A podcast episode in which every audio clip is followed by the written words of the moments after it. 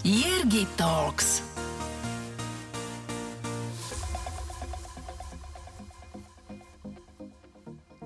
Rodak z Popradu.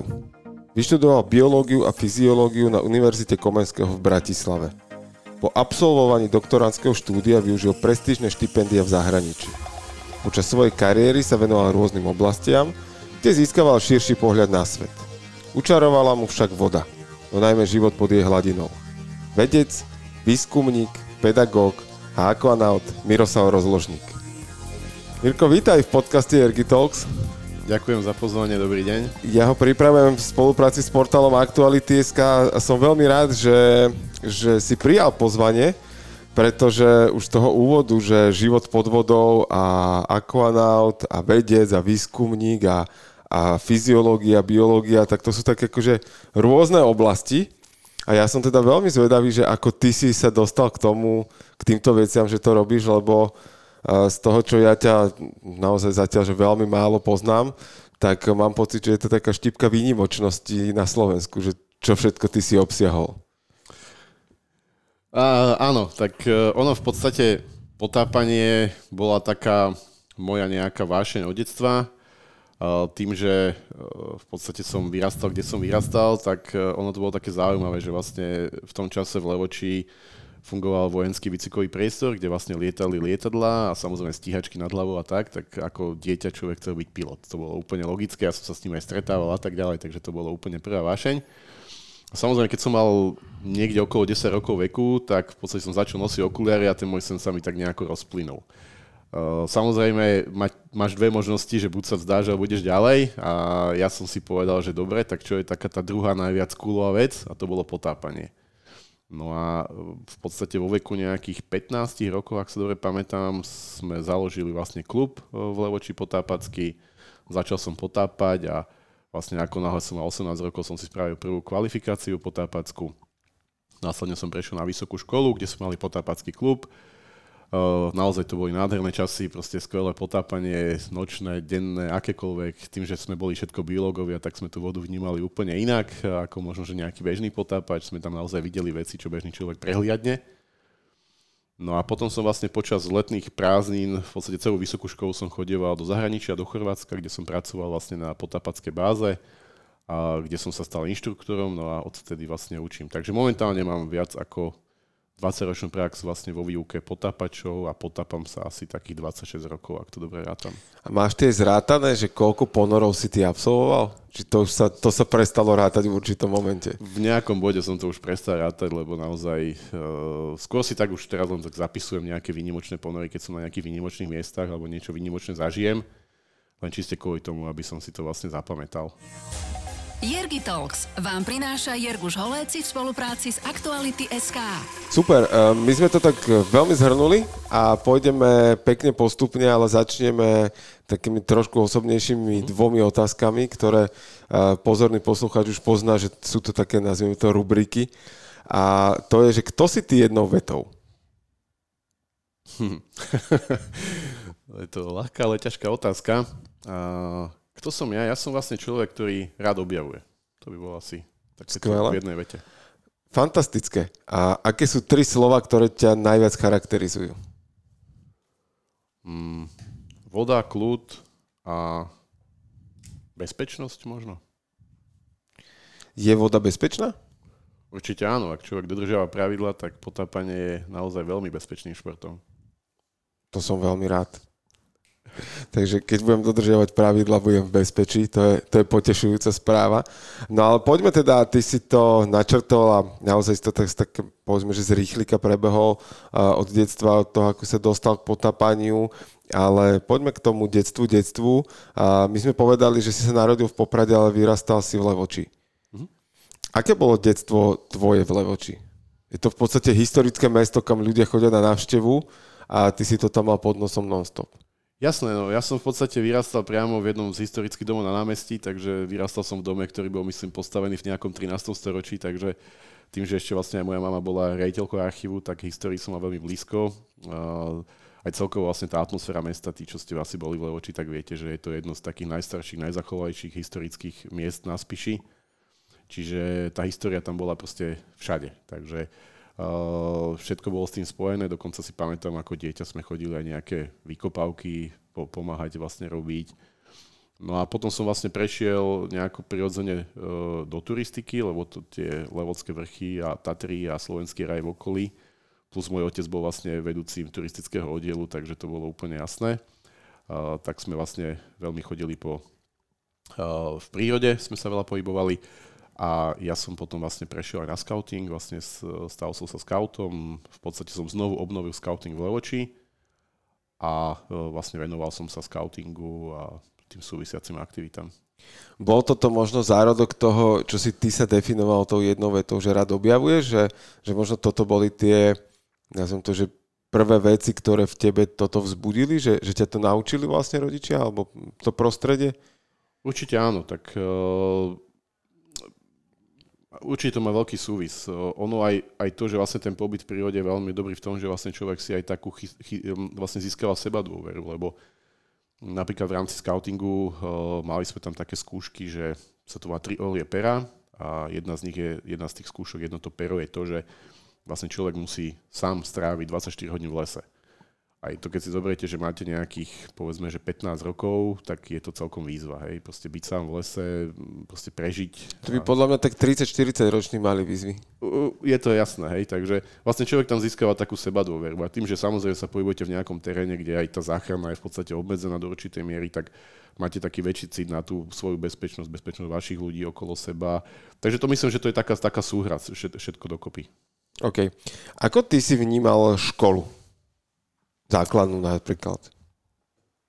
Mm, veľmi pozitívne, ako mm, mňa škola bavila, aj ma baví a mňa baví získavať nové informácie, chápať, ako veci fungujú a prečo to tak je, ako to tak je, takže ja som si to akože naozaj školu užil, hej.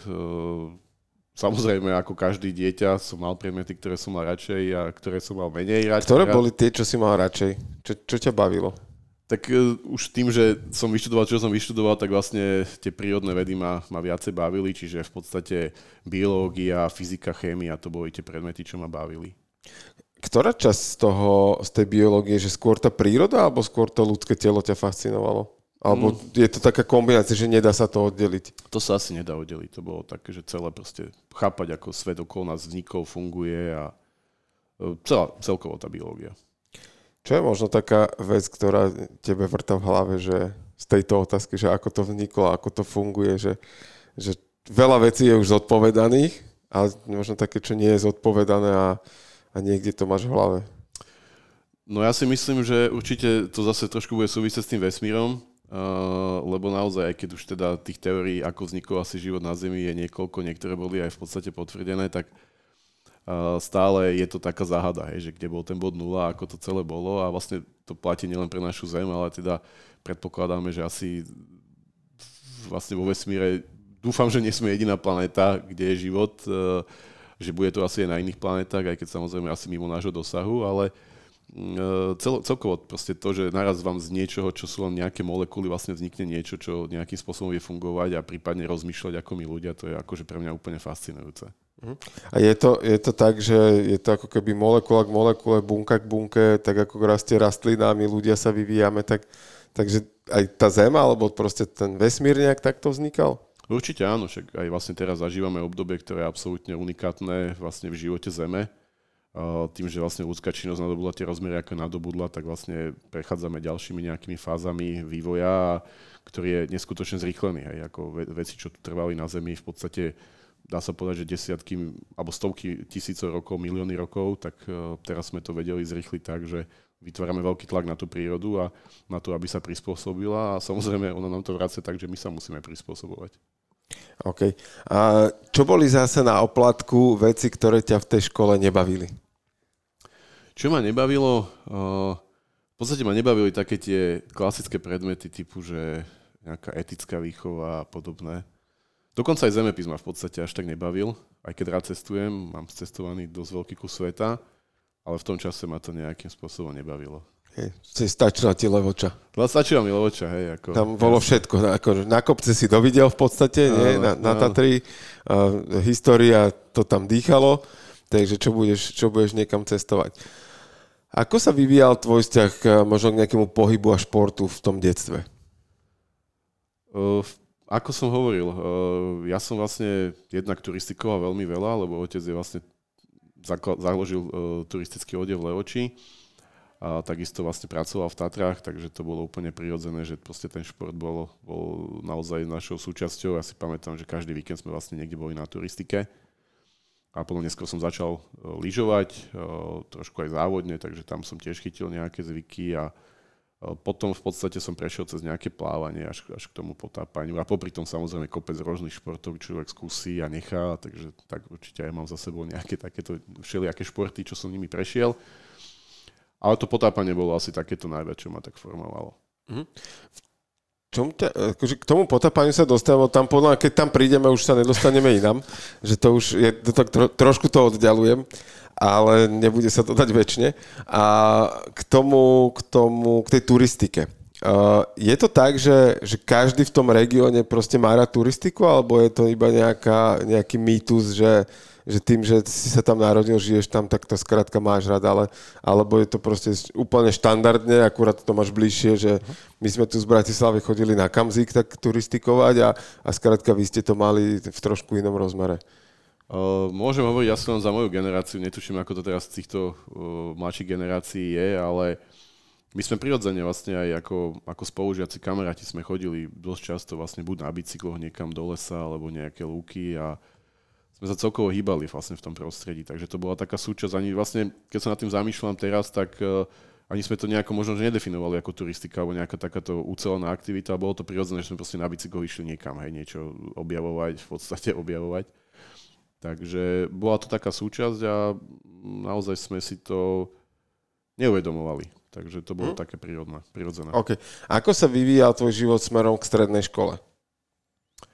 Strednú školu som e, v podstate nevedel, čo pôjdem študovať. E, ja som aj nevedel, čo budem robiť ďalej. To je také tiež celkom, ak skončil základnú školu, som si nebol úplne istý, že čo ďalej. Tak som išiel na gymnázium, aby som chytil ďalšie 4 roky takého rozhodovacieho času, kde sa to trošku vyformovalo samozrejme. A takže tak, tak asi tak.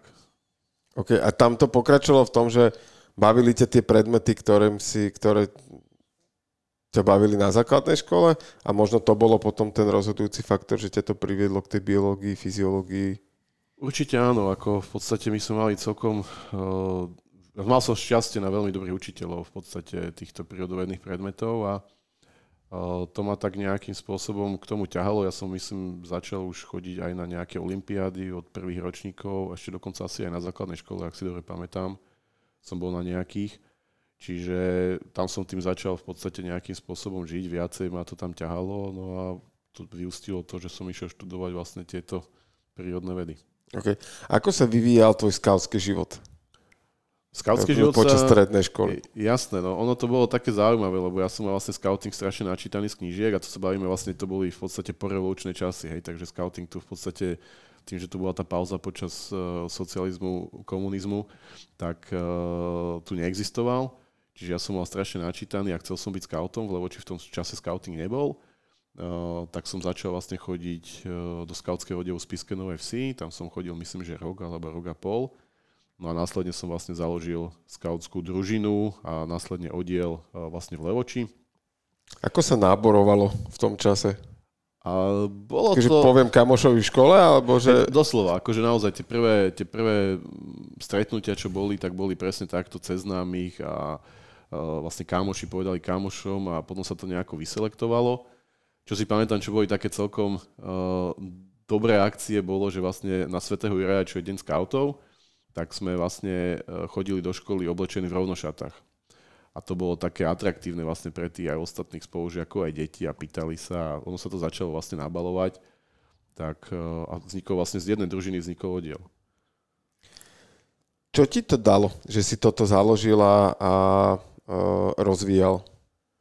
Keď sa na to pozrieš tou optikou dneška, že samozrejme, že keď sa na to pozeral vtedy, tak si to žil a, a bolo to tak, akože, čo bude zajtra. Ale že keď sa na to pozeráš dnes ako, ako dospelý človek, že uh, ťa to do istej miery určitým, určitým spôsobom formovalo, čo boli možno také tie atribúty alebo parametre, ktoré ti práve to, že si sa do tohto pustil, založil to, budoval to, dalo? Ja si myslím, že asi to bude tá cieľvedomosť ako hlavný prvok, lebo vlastne niečo také vytvoriť z nuly, to chce proste celá vedomosť. Hej? Takže naozaj vtedy som si to nevedomal, bral som, bral som to ako nejakú super aktivitu a teraz keď sa na to spätne pozerám, tak naozaj som tomu venoval vlastne takmer svoju všetku energiu. No a samozrejme, keď sme potom začali chodiť do, do lesa, na tábory a podobne, vlastne s, s, vlastne s mojimi súputníkmi, scoutami, Uh, tak uh, je to aj taká zodpovednosť, lebo vlastne ja som hneď bol potom vlastne vedúci uh, družiny, potom zástupca vedúceho oddielu a tak ďalej. A to vlastne vám dáva taký pocit, že musíte, ale nie že pocit, to akože naozaj vyžaduje, aby človek tak rozmýšľal trošku v nejakých širších súvislostiach a nešli úplne do nejakého extrémneho rizika. Uh, takže aj taký ten, ten vzťah k tomu, že naozaj byť uh, tak rozumne opatrný, hej, že netlačí to úplne na tú hranu. Z tohto uh, môžeme veľmi otvorene povedať, že ja som v zásade v čase, kedy nahrávame, tak je to uh, v podstate týždeň, necelý, čo som uh, u teba absolvoval potapačský výcvik, 5-dňový, povedzme, že intenzívny, že, že naozaj 5 dní od rána do, do podvečera v podstate sme spolu strávili čas, či už vo vode alebo na suši. A mne z tohto, čo rozprávaš o tom skautskom krúžku, mne príde, že to je veľmi podobné, alebo ako keby tie charakteristiky, ktoré ty si pomenoval, že si musel robiť, že e, či už to bola zodpovednosť, alebo tá, ako nájsť tú hranu, kde, kde pritlačiť, kde povoliť a, a takéto, že, že v podstate to si s nami absolvoval pred týždňom, mm-hmm. že, že toto bolo niečo také. Áno, a ešte, ešte vlastne, keď nad tým rozmýšľam, tak ten scouting vlastne je úplne fascinujúci v tom, že vám vytvorí také priateľské vzťahy. A presne som mal, pred pár rokmi sme išli na hrebeňovku s jedným mojim e, v podstate vtedajším veľmi dobrým kamarátom. A my sme sa naozaj 25 rokov sme neboli niekde v teréne. A proste po 25 rokoch e, sme sa stretli niekde na bode X a išli sme do bodu Y. A to bolo úplne fascinujúce pre nás obidvoch, že, že aj na, napriek tej pauze, ako samozrejme sme sa nejako občas stretávali, ale neboli to nejaké že dlhodobé stretnutia a podobne, že vlastne my sme na, naozaj ako keby tých 25 rokov zmizlo. Že my sme začali ten rozhovor v podstate tam, kde sme ho skončili vtedy a stále proste ten, ten vzťah k tej prírode a k tej, tej kráse tej prírody a nejakým tým hodnotám tam stále ostal. To bolo úplne, a my dvaja sme na seba chvíľu pozerali, že to je proste neuveriteľné, že po takej pauze vlastne stále tí ľudia zdieľajú to isté. To je krásne. To je veľmi pekné. No, je fakt veľ, veľmi pekné, že takto mne sa to stalo, že po 3 čtvrte roku uh-huh. s kamošom, že sme si išli zabehať konečne spolu a, a z 8 kilometrov, ktoré nám trvali 3 čtvrte hodinu, bola hodina a pol ďalšie diskusie na parkovisku. Ale toto ako 25 rokov je, je ďal, akože silná káva. A aký to bol moment pre teba toto zistiť? My sme, akože myslím, že to bolo také spontánne pre obi dvoch, akože naozaj to nastalo tak v nejakom bode a my sme chvíľu na seba pozerali a sme si hovorili, že to nie je možné, že proste, že poslednú herbeňovku, čo sme spolu robili, tak vlastne teraz sme išli na, na niečo obdobné proste fakt po niekoľkých desiatkách rokoch a to bolo úplne, že aký by to bol vtedy, hej, že Uh, sme to ani nevedeli uchopiť v podstate. Cestovali ste v čase. Cestovali sme v čase a proste tie zážitky boli také živé, aj tie, tie z minulosti sa tak objavili viacej. Samozrejme, človek niečo zabudol, ten druhý si viacej pamätal, takže sme si tak nejako akože znovu osviežili. Ale naozaj bolo, bolo to úplne fascinujúce, že vlastne tí, tí ľudia, tá podstata sa nemení. A možno to bolo aj tým, že vlastne my sme spolu trávili čas ako, ako scouti, ako, ako v podstate, dá sa povedať, tínejdžeri v tom, tam, v tom období vlastne formovacom, hej, keď sa formuje charakter a celkovo nejaké tie vlastnosti. A, takže je možné, že vlastne my sme sa tak ako keby vtedy nejako zosynchronizovali a to už tak nejako ostalo. Fantastické, nádherné. A ako si progresoval teda po strednej škole, že dostane, k potapaniu sa vrátim ako k separátnej téme, a, ale, ale to, to, nazvem to študentské smerovanie, bavila ťa biológia eh, od, od základnej školy a, predmety s tým súvisiace. Bolo to niečo, čo ťa potom od určitého momentu, že jasne smerovalo k tomu, čo chceš študovať na vysokú? Ja som v podstate to mal tak, že ja keď som končil Gimpel, ja som chcel ísť buď na medicínu alebo na prírodné vedy. A myslím, že ešte dokonca, či som ani nemal prihlášku na farmáciu, už si teraz naozaj nepamätám. Čiže takéto biomedicínsko, takéto smerovanie v tom čase naozaj bol neskutočne veľký pretlak na tých medicínskych fakultách, tam to boli veľké sita. Tak tam sa mi nepodarilo dostať, tak som vlastne ako, nie že zostal, ale v podstate som, som spravil príjmačky na prírodné vedy a tým pádom som vlastne ostal študovať biológiu. A čo považujem teraz spätne ako také riadenie osudu, čo bolo úplne super, lebo uh, vlastne ja som sa dostal k tomu ľudskému telu a k tej v podstate tej potapackej medicíne z tej zadnej strany ale súčasne vlastne mám ten benefit toho, že tým, že mám skončenú biológiu, tak vlastne aj pod tou vodou, aj na tom suchu vidím veci, čo možno, že medic nevidí, hej, lebo, lebo proste je zameraný na to ľudské telo. Takže na konci dňa ono, jak sa hovorí, že všetko zlé je na niečo dobré, tak e, teraz to hodnotím, že to bolo úplne skvelé. Aké bolo to štúdium samotné? Lebo to musí, akože tak ako aj tá samotná medicína, tak ako biológia je ešte v podstate medicína rozťahnutá do, do rôznych živočichov a, a teda rastlín a všetkého, že tých zložení je ešte viacej ako na jednom tele sa naučiť. Aké to bolo pre teba? Čo ťa na tom fascinovalo? Určite bolo to viacej rôznorodejšie, lebo človek naozaj prešiel v podstate od rastlín až po živočíchy. No štúdium bolo úplne fantastické, lebo v podstate sme sa tam stretli uh, niekoľko desiatok ľudí, ktorých bavilo to isté. A, plus to štúdium je veľmi zaujímavé v tom, že vlastne človek tam obsahuje rôzne terény, hej, terénne práce, to znamená, sme išli na týždeň, na dva niekam, proste cel, celý ročník a sme robili nejaký výskum terénny, hej, a to sú všetko také združovače, že my sme boli neskutočne dobrý kolektív a naozaj sme si užili neskutočne veľa srandy, zábavy a boli sme doslova jak taká veľká rodina. Asi ak teraz pamätám, bolo to niekedy okolo decembra a proste večer v noci, okolo polnoci začal padať sneh a my sme proste tým, že sme ešte bývali v tom čase na internátoch, tak to boli tiež tie vzťahy boli také intenzívnejšie. A proste napadol sneh okolo polnoci a my sme si povedali, že poďme sa gulovať a ako behom asi fakt, že pár minút, my sme tam boli polka ročníka vonku a sme sa gulovali, hej, čiže úplne sme fungovali ako jeden, jeden organizmus a aj tie vzťahy pretrvali vlastne doteraz. Naozaj máme veľmi intenzívne vzťahy ešte so spolužiakmi a stretávame sa a tak. Bolo niečo na tej ceste okolo vysokej školy, čo ťa vyrušovalo, čo ťa tam nebavilo, alebo že si to vnímal ako nejaké prekažky? Mm, ako samozrejme, boli predmety, ktoré človeka nebavili, hej, to, to je samozrejme pri tom množstve, čo sme ich tam mali, tak to sa našli.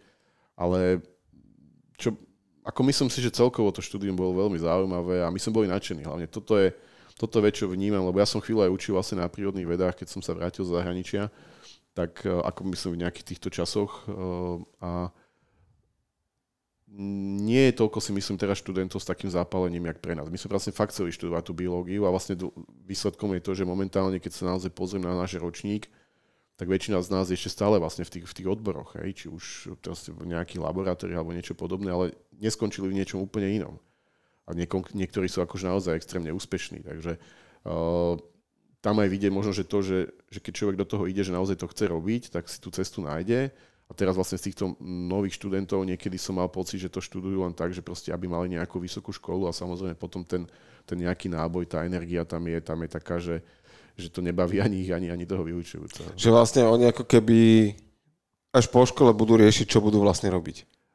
Ani nie, akože ja som mal s tými študentmi dosť veľké debaty a ono to skôr bolo také, že oni proste potrebujú niečo skončiť, aby mali proste titul. A, a to je celé, hej, čiže proste išli cestou najmenšieho odporu a to sa im zdalo, že proste tieto odbory sú akože nejaké také, že zábavnejšie v tom zmysle, že človek sa neučí nejakú matematiku, čo teda naozaj je tvrdá veda, tak tvrdé čísla tak e, išli, išli to študovať. No a samozrejme neštuduje to s tým záberom, zámerom, že chce ostať v tom odbore. Jasné. A ako ty si sa učil to kvantum učiva? Ako si to ty robil, že si to vedel sa naučiť? Ja som sa to proste jednoducho vedel naučiť. Dobre, mňa, to, ale mňa to bavilo, mňa to bavilo. Bolo to, že si si to raz prečítal, alebo si, si to potreboval nejak skúšať, vidieť to v praxi? Že ako, ako toto bolo u teba? My sme sa ako ja som sa osobne učil tak, že mňa to proste bavili. Tie predmety, čo ma bavili, tak tie som vedel akože viac menej hneď, lebo to proste ma bavilo. A, uh, to, čo ma nebavilo, tak som sa proste musel dokopať, aby som sa to naučil a ako nevnímam to, že proste naozaj to bolo o tom, že, že mal som, ma tie predmety bavili. A to je proste, keď ten čo predmet ma bavil, bez ohľadu na to, že aká to bola hrubá kniha, alebo koľko tam bolo veci, tak som si na to sadol, som si to študoval a som to stihal aj popri študentskom živote. A išlo ti to, čiže OK, tak si, ty si stihal aj zábavu, aj štúdiu. Samozrejme, jasné. To, to muselo byť, hej? To je, bez toho to nejde. no, dobre. A súčasťou ale tvojho života počas vysokej školy už bolo dosť intenzívne aj potapanie. Ano. Že my sme, ty si spomínal teda, že si sa k tomu dostal niekedy okolo 15 rokov. Mm. A poďme teda sa na chvíľku vrátiť v čase do tých 15 a, a čo ťa priviedlo, že bol scouting, bola príroda a vzdal si sen o lietaní. Poznal si hory, čiže poznal si to, to z výšky. A čo bol možno ten spúšťač, alebo ten prvý moment, kedy si si ty uvedomil, že ten život existuje aj pod hladinou vody? Asi to bolo, úplne si to presne nepamätám, ale asi to bolo to, že som videl pravdepodobne nejaký film, kde vlastne boli potápači, no a sa mi to zdalo proste úplne strašne fascinujúce. No a následne v pod... som v Levoči som sa dozvedel, že sú tam nejakí bývalí inštruktori potápania a nejako sme sa tam proste zase tam fungovala nejaká sila a sme to nejako dali dokopy, vznikol klub, kde vlastne boli ako tá staršia generácia a boli sme tam my, moji rovesníci, nejakí 4 a 5, ak si dobre pamätám, no a začali sme chodiť vlastne na bazény. Začali sme vlastne spoznávať ten svet pod vodou, ako sa tam dostať a tom čase samozrejme tá výstroj nebola taká ako je dnes, e, sa potapalo v podstate ešte bez manometrov, hej, čiže e, také úplne dobrodružné potápanie vlastne z dnešného pohľadu. Automatiky boli úplne historické, dá sa povedať, z, dneš, z dnešného ako uhla, aj z hľadiska komfortu a podobne. Takže to bolo také pionierské, no a sa to tak nejako potom ďalej rozvíjalo. To bolo, to bolo v Levoči. Áno. A tam si si spravil kurz, prešiel si tom a začal si potápať. E, tamto, v tom čase to fungovalo vlastne inak. V tom čase vlastne u nás neboli takto organizácie výcvikové, ako sú, sú dnes. Fungoval vlastne len SMAS ako jedna z najstarších certifikačných agentúr. A v tom čase to fungovalo tak, že vlastne človek sa pripravoval na skúšky. Čiže nebol kurz, ale boli len skúšky. Čiže tam človek došiel pripravený a buď to spravil, alebo to nespravil. Hej? Takže naozaj my sme tam dosť intenzívne trénovali a tie skúšky boli teda v tom čase ešte relatívne dosť náročné. OK.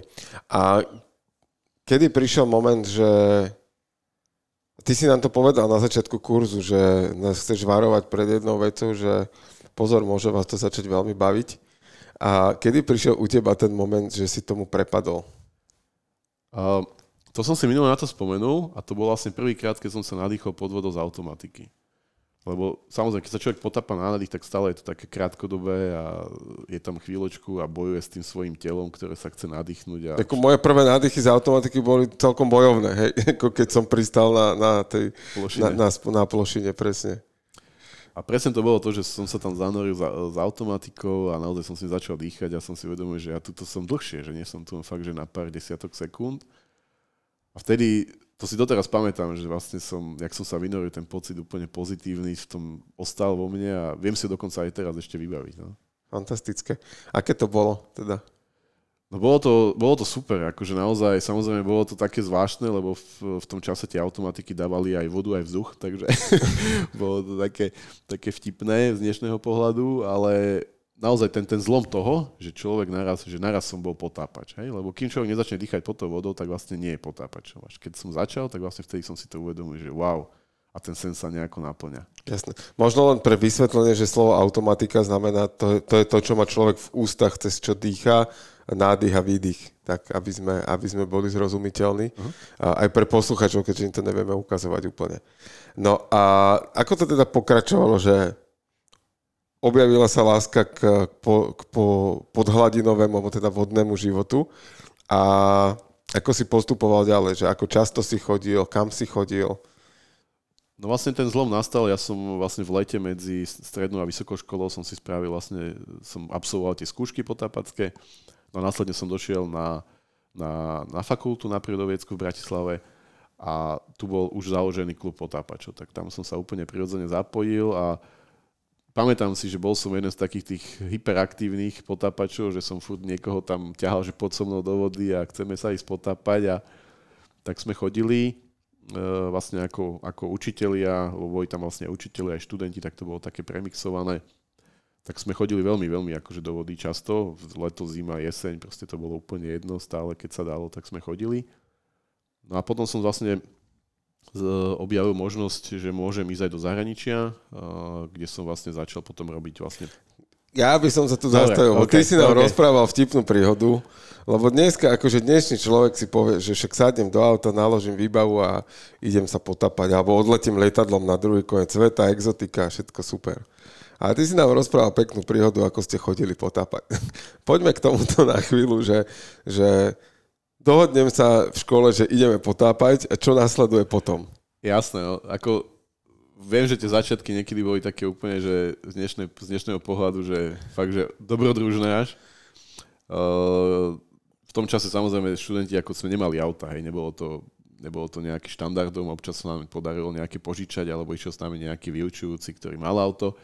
Ale boli aj také obdobia, že nebolo uh, s, s kým ísť do vody, tak sme sa vlastne dali dokopy nejaká partia, nabalili sme si to všetko do batohov, no a išli sme k vode. Proste išli sme mestskou dopravou, vlakom, odpotápali sme sa, vrátili naspäť a celý, vlastne celú, celú výstroj sme nosili takto v ruksakoch. No. To, to ako, a my sme vňukali, že to máme 10 metrov z auta predniesť. Takže možno toto na nás, boli by sme vďační aj za tých 10 metrov, že je to len 10 metrov a potom odnes k vode. Uh, ale to možno práve formovalo to, ten tvoj vzťah, alebo potvrdzovalo ten tvoj vzťah, že naozaj to veľmi chce, že, že ťa to veľmi naplňa? No my sme tam práve, že boli všetci takíto, že nás to veľmi naplňalo. Hej. My sme naozaj do tej vody chodili stále, keď sa dalo. V noci, proste cez deň, mrzlo, nemrzlo. Ja si pamätám, párkrát sme boli tuto na Zlatých pieskoch potápať a to boli zimné mesiace, kde čo vyšiel z vody a proste hneď to na ňom zamrzlo. Hej. A proste stále ešte to nejako nabaliť a odviesť sa odnosiť to a podobne. Takže myslím, že všetci, čo sme tam vtedy potápali, sme boli takí fakt, že v pozitívnom slova, slova, pozitívnom slova zmysle blázni taký tí pozitívny, že, že nás to bavilo a išli sme vlastne za tým svojim cieľom, že potápať. Počúvate Jergy Talks, podcast plný inšpirácie. Bolo to pre teba, že počet hodín pod vodou, alebo že, že zážitok? Ktorá časť z toho bola to, čo ťa tak akože hnalo? E, ja si myslím, že ten zážitok, akože naozaj sme chodili proste do rôznych vôd, sme to tu objavovali, v tom čase sa naozaj dalo potápať viac menej v každom z týchto tu jazier v okolí Bratislavy aj v Bratislave tá viditeľnosť bola lepšia ako je dnes, vo väčšine z nich. Takže boli to také unikátne ponory. No a tým, že hovorím, že my sme boli všetko biológové, tak sme sa na to pozerali z iného pohľadu a sme si vedeli tie ponory užiť aj v nejakej plítke vode, kde sme nám pozerali proste nejaké úplne drobný život a uh, áno, asi, asi tá, tá odpoveď by bola taká, že, že celkovo byť pod vodou bolo, bolo to tým cieľom. Ako dlho si bol uh, v rámci takého, ako nazvem to, že bežného ponoru pod vodou? My sme chodili tak okolo hodiny, ak si to dobre pamätám. No. Tak medzi pol hodinou a hodinou, podľa toho, ako sme mali nafúkané fľaše. Jasne. OK. A ako sa vyvíjal život na strednej škole a popri to, teda na vysokej škole a popri tom aj to potapanie. Ako sa toto dalo sklobovať? Hovorí, že študovať tú biológiu rastliny aj pod vodou, aj, aj živočichy teda bolo veľmi užitočné, že, že toto ťa bavilo. A ako plynula tá, tá škola ďalej? No ja som vlastne potom ma to tak začalo viacej ťahať. Ja som stále ešte hovorím tým, že som s tou medicínou ešte koketoval na tej strednej škole, tak uh, mňa to fascinovalo proste, ako náš ľudský organizmus uh, sa prispôsobuje vlastne pobytu pod vodou. Takže uh, to ma tak nejako ťahalo na tú fyziológiu, na odbor fyziológie, kde v podstate sa mi umožnilo to, že som mohol robiť vlastne diplomovú prácu z potápackej fyziológie, kde som vlastne skúmal rozdiely medzi potápačmi a nepotápačmi eh, v rôznych nejakých ukazovateľoch. No a to ma tak potom aj ďalej ťahalo vlastne eh, počas toho štúdia, eh, že som sa viac venoval vlastne tej potápackej medicíne a týmto veciam, ale stále vlastne v rámci, v rámci prírodných vied. OK. A my sme spomínali v tom samotnom úvode zahraničné štipendia a ja som to na úvod povedal a mám pocit, že že u teba to je také, že nie veľmi sa keby chceš chváliť, že si vynimočný na Slovensku, že naozaj ľudí, ktorí majú absolvované to, čo ty nie je veľa. A, tak to poviem za teba, že teda bol si na, na špičkových štipendiách a, a ako si sa k ním dostal? Že čo ťa vlastne viedlo k tomu, že dobre, doktorantské štúdium tu je jedna vec, že tiež je to, už, už poviem to tak, že a v dobrom to myslím, že selekcia toho, že človek na sebe pracuje, posúva sa aj odborne niekam ďalej. A potom to zahraničné štipendium, čo ťa k nemu viedlo? Možno je taká prvá otázka v tejto téme. Vlastne, keď som skončil prírodné vedy, tak úplne prirodzene bolo to, že idem si robiť doktorát. A doktorát som, neostal som na prírodných, išiel som na, na fakultu telesnej výchovy a športu, kde som vlastne mohol robiť potápanie. Tak e, vlastne som išiel tam a e, začal som sa venovať nádychovému potápaniu. Vlastne moja dizertačka bola z oblasti nádychového potápania a uh, približne fakt, že v prvom roku štúdia som si tak uvedomil, že, že chcem proste viacej, chcem, chcem využiť všetky možnosti. A začal som oslovovať aktívne vlastne pracoviska v zahraničí, že teda, že či by sa nedalo dojsť na stáž alebo niečo podobné. A vlastne v Gettingene na lekárskej fakulte som som našiel vlastne takú protistranu, ktorá bola veľmi taká nejaká otvorená a ochotná ísť do toho. Bol tam nejaký potápač, hej? He, áno, bol, samozrejme bol to potápač, to je, to je tiež, uh, ale naozaj išlo o to, že proste musí tam byť aj súra. Ja proste bolo cítiť, že tá chémia tam medzi nami je. No a v tom čase sa vlastne otváralo Maria Curie štipendium, ktoré sa mi vlastne podarilo získať na, na, tej, na tej univerzite. Uh, naozaj ten selekčný proces bol niekoľko stupňový, bolo to náročné lebo vlastne celým gestorom toho programu bol nositeľ Nobelovej ceny, vlastne Erwin Neher, takže naozaj tá kvalita bola enormná. Aj pre mňa to bol taký kulturálny aj vedecký šok, že vlastne som, som naozaj z našich slovenských podmienok, ktoré samozrejme neboli zlé, ale boli iné ako tie zahraničné, som naraz proste išiel do úplne špičkového pracoviska a spravili sme tam fakt, že veľký kus roboty a sa mi podarilo vlastne tie nejaké závislosti, ktoré som videl u ľudí, sa mi vlastne podarilo nejakým spôsobom zanalizovať na nejakých zvieracích modeloch, takže to bolo veľmi, veľmi... To bolo čo napríklad? Bol to vlastne potápacký reflex, to je, to je reflex, ktorý máme v podstate vrodený a je to taká prirodzená reakcia na zanorenie alebo ponorenie do vody, kedy vlastne okrem toho, že teda človek nedýcha, lebo keď sa zanorí, tak, pri, tak vlastne zadrží ten dých, tak vlastne sa mu spúšťa ten potápacký reflex ochladením tváre a vlastne dochádza ku zniženiu pota- e, pulzovej frekvencie, sa posťahujú periférne cievy, takého sa vlastne pre, presmerúva do tých životne dôležitých orgánov a vlastne umožňuje tomu potápačovi byť pod vodou čo dlhšie, vlastne čo najdlhšie. A to je vlastne ten princíp toho tento reflex sa dá trénovať a preto vlastne všetci títo e, nádychoví potápači freediveri, čo vedia dosahovať extrémne hĺbky alebo extrémne časy vlastne zadržania dýchu, tak práve u nich sa tento reflex veľmi rozvinie a dá sa trénovať. A práve ja som skúmal tú úroveň toho, tej trénovanosti, že ako, ako sa tam dostať. OK, fantastické. A ty si to spomenul aj v týchto veciach, že si sa venoval výskumu. A kedy bol možno taký moment, že, že to už bolo počas vysokej školy, že by už ste tam museli robiť nejaké výskumy? Áno, my sme vlastne, vlastne po druhom ročníku sme už išli tzv. na katedru, čiže boli sme už alokovaní na špeciálnych katedrách, kde sme sa ako keby profilovali vo svojom smere. No a pre mňa to bola tá fyziológia a etológia, čiže jednak fyziológia, ako funguje etológia o našom správaní, v tom čase teda správanie živočichov, ale s tým, že som robil na ľuďoch, tak som to mal rozšírené ešte od tých ľudí. No a Takže tam už sme začali vlastne robiť. A moja diplomová práca obsahovala vlastne výskumnú časť. A vlastne ten výskum bol podkladom na tú, na tú diplomovku. Okay. Aký je rozdiel v správaní zvierat a ľudí? Á, tak na to nemáme toľko času. Sú tam, akože, je tam, že, že obrovské rozdiely, alebo že skôr je to, že, že z ktorého polu by sme to mali zobrať? Uf, to je, to je strašne zložité. Asi, asi by som sa nepúšťal do toho, jednak uh, sa tomu nevenujú prof, profesionálne a sú odborníci, ktorí to určite by lepšie naformulovali a nechcem sa tu hrať, že všetko viem. Jasné. Takže asi by som to uzavrel tak, že sú tam rozdiely a určite... Ale aj podobnosti. Aj podobnosti, áno. OK. okay. Že sú momenty v živote, keď sa správame ako zvieratka. Dobre, po, poďme teda s, s humorom to, túto tému opustiť. Čo bolo po, po tom e, štipendijnom pobyte? Ešte zaujímavé možno na to štipendijnom pobyte bolo to, že aj napriek tomu, že som bol zahraničí, tak ja som aktívne učil.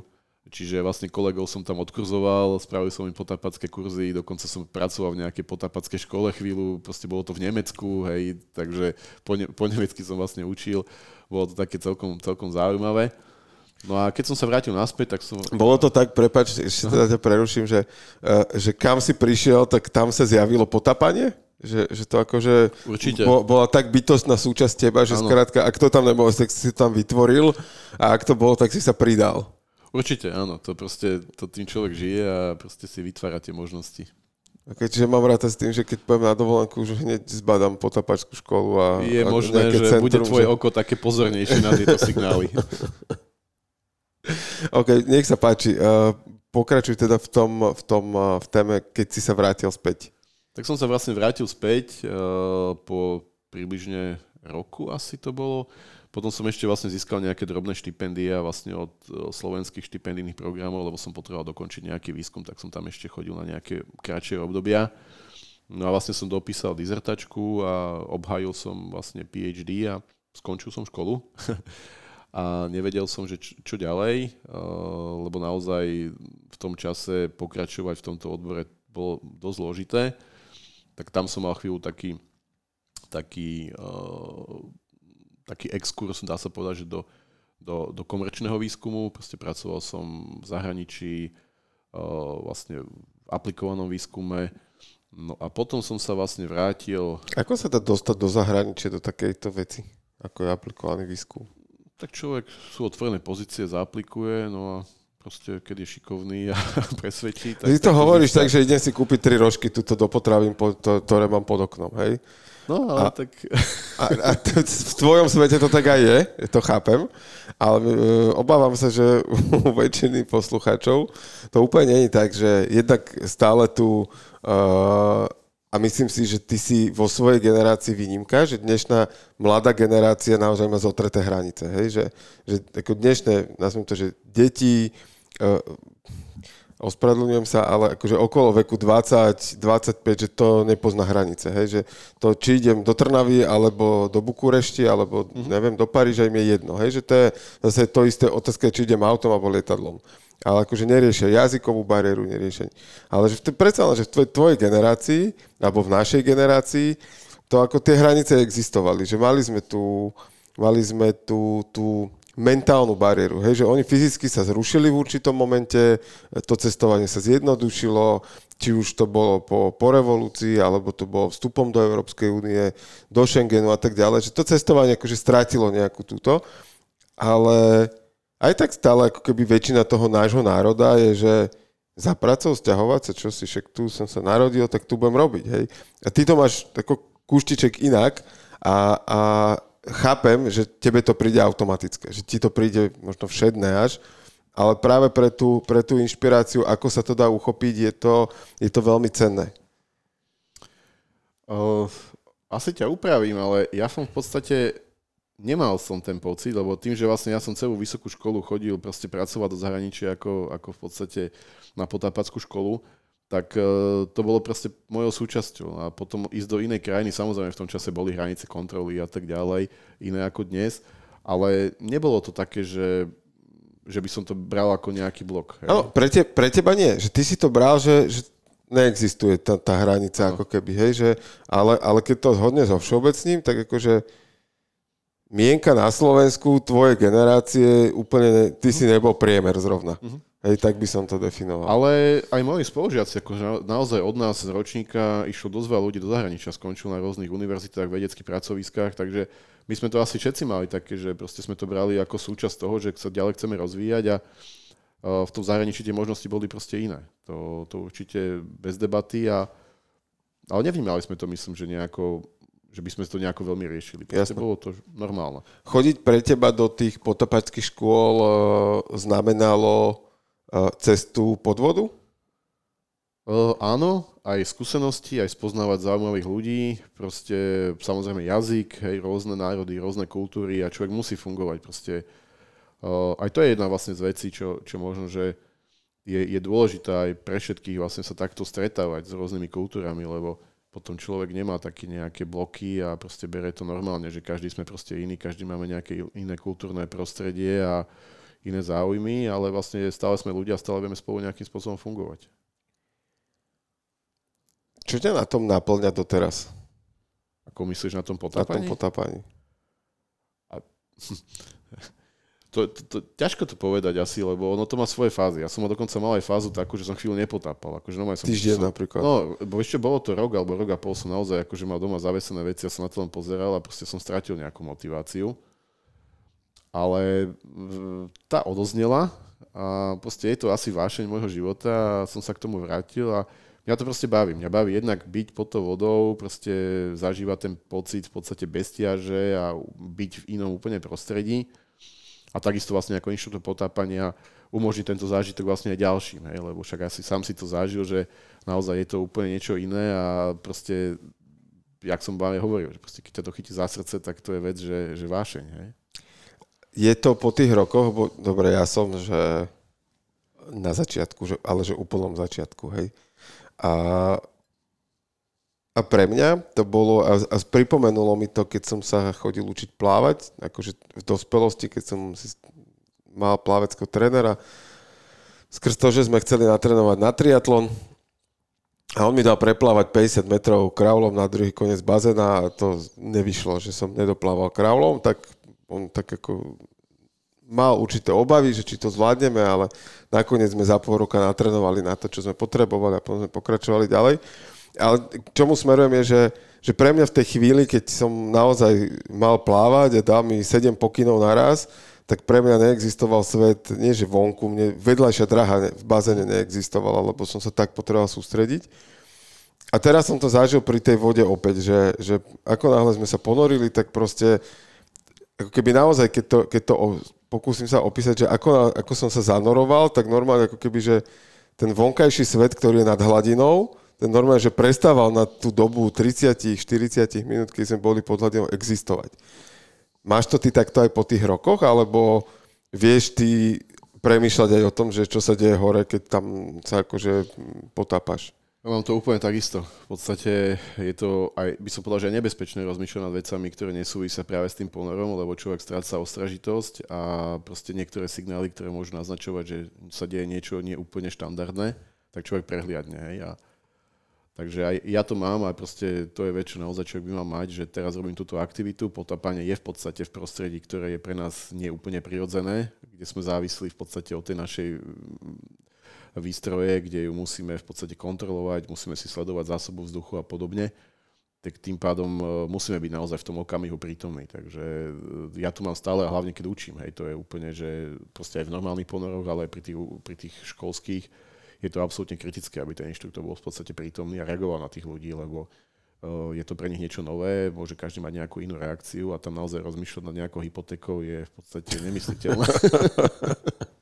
Áno, áno, keď, keď tam pred tebou človek si dáva dole masku a on má niečo spraviť, on sám zo sebou má výzvy, to ešte aby ty si riešil niečo ďalšie, hej.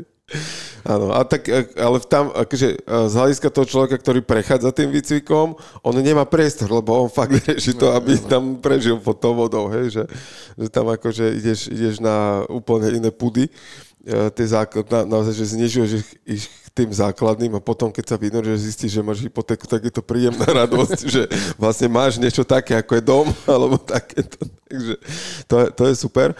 A možno takú, že úplne že štandardnú otázku, ktorú si predpokladám dostal tisíckrát a napriek tomu ju položím, že uh, najkrajšie ponory. To je naozaj ťažké povedať. Pre teba. E, ja si naozaj pamätám ponory aj tuto v nejakých presakových kanáloch, kde sme proste boli v metrovej hĺbke a sme tam obzerali nejaké úplne v podstate rybičky, hej, dá sa povedať. A bolo to fascinujúce. Boli ponory v podstate aj v Chorvátsku, kde som vlastne ako potapacky vyrastal, kde sme aj dosť veľa fotili v podstate do rôznych učebníc morskej biológie a podobne, takže aj, alebo teda som pomáhal tým fotografom ukazovať im tie miesta, lebo som ich tam dokonale poznal.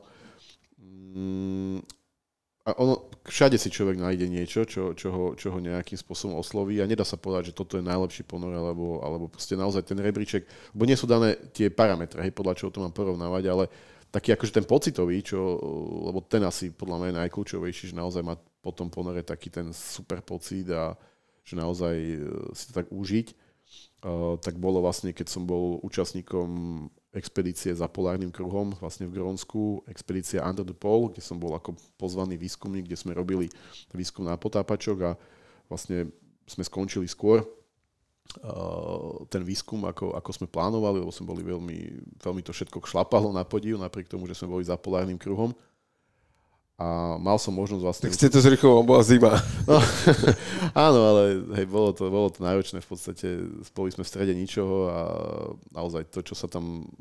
Boli sme odkazaní sami na seba doslova, hej, takže tam naozaj ten, tá, tá rezerva bola taká, aby sme v prípade nejakých technických závod a podobne, aby sme to vedeli zrealizovať. A, ale teda na konci vznikol nejaký priestor a mohol som sa tam aj ja potápať a bolo to vlastne, boli to ponory pod morským ľadom, pomedzi ľadovce na stenách a to naozaj mám doteraz toho taký veľmi príjemný pocit, lebo to boli miesta vlastne, kde, kde sa v živote nikto nepotápa, v živote sa asi potápať človek nebude, hej? Alebo teda nie, možno s globálnym oteplovaním áno, ale, ale nie v nejakej dohľadnej e, budúcnosti. A bol som naozaj prekvapený e, z toho, z toho môjho zážitku, že vlastne potápal som na miesta, kde viem, že proste nikto predo mnou nebol a také tie panenské, takéto objavovacie, také možno čo zažívali tí prekopníci potápania, hej, keď sa to v nejakých tých 60 70 rokoch rozvíjalo, že chodili na miesta, kde vlastne aj ten morský život nepoznal toho potápača. Lebo teraz, keď sa človek niekde ide potápať, tak vlastne ten ekosystém už, už viac menej pozná tých potápačov, lebo tam chodia pravidelne.